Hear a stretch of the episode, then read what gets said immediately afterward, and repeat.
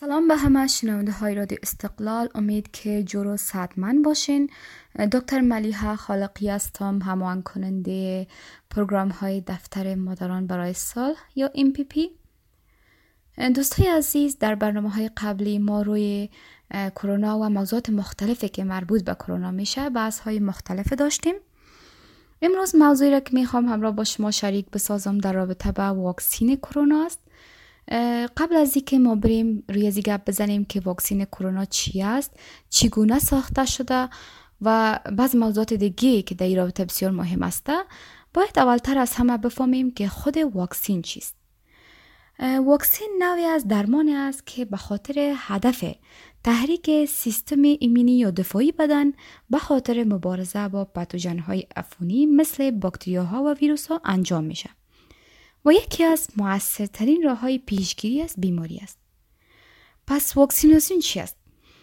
واکسیناسیون هر گونه اقدامی که به خاطر جلوگیری از بروز از عفونت ها و یا تخفیف شکل طبیعی بیماری در یک فرد با تجویز کردن انتیبادی یا آنتیژن به عمل میآید ایمنسازی یا واکسیناسیون گفته میشه. دوستای عزیز واکسین انواع مختلف می داشته باشه که ما می‌تونیم ایره بسته دسته مشخص تقسیم کنیم. اول واکسین های زنده ضعیف شده واکسین های کشته شده و واکسین های توکسید می باشه خب محل ترزیق واکسین. واکسین می‌تونه که از راه ها و عمل های گوناگون ترزیق شود تا حد اکثر پاسخ ایمنی با حد اقل عوارض جانبی ایجاد کنه. یعنی به این معنی که تاثیرات ایمنی که ایجاد می‌کنه بسیار زیاد باشه و عوارض جانبیش کمتر باشه.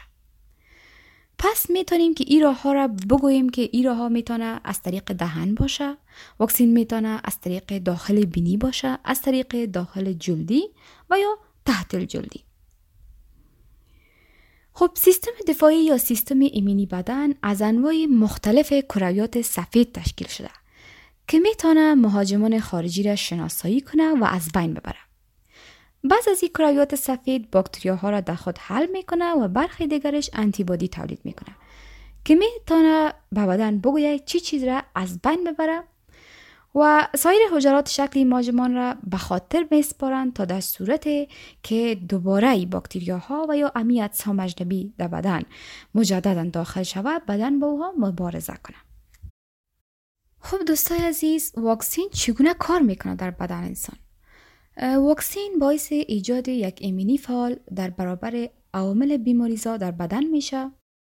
و این کار در حقیقت به خاطر مبارزه با عوامل بیماریزا و از بین بردن او انجام میده.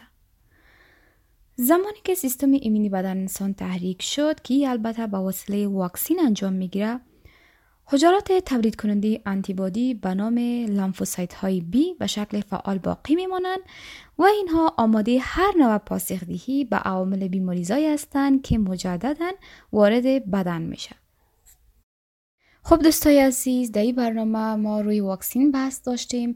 اول خود واکسین شناختیم انواعش و محل ترزیق قضیه چگونه در بدن انسان عمل می‌کنه. در برنامه بعدی انشالله مشخصا روی واکسین کرونا بحث خواهیم داشت. تا برنامه بعدی همه شما را به خداوند یک تا میسپارم. اوقات خوب و خوش داشته باشین. خداوند نگهدار شما.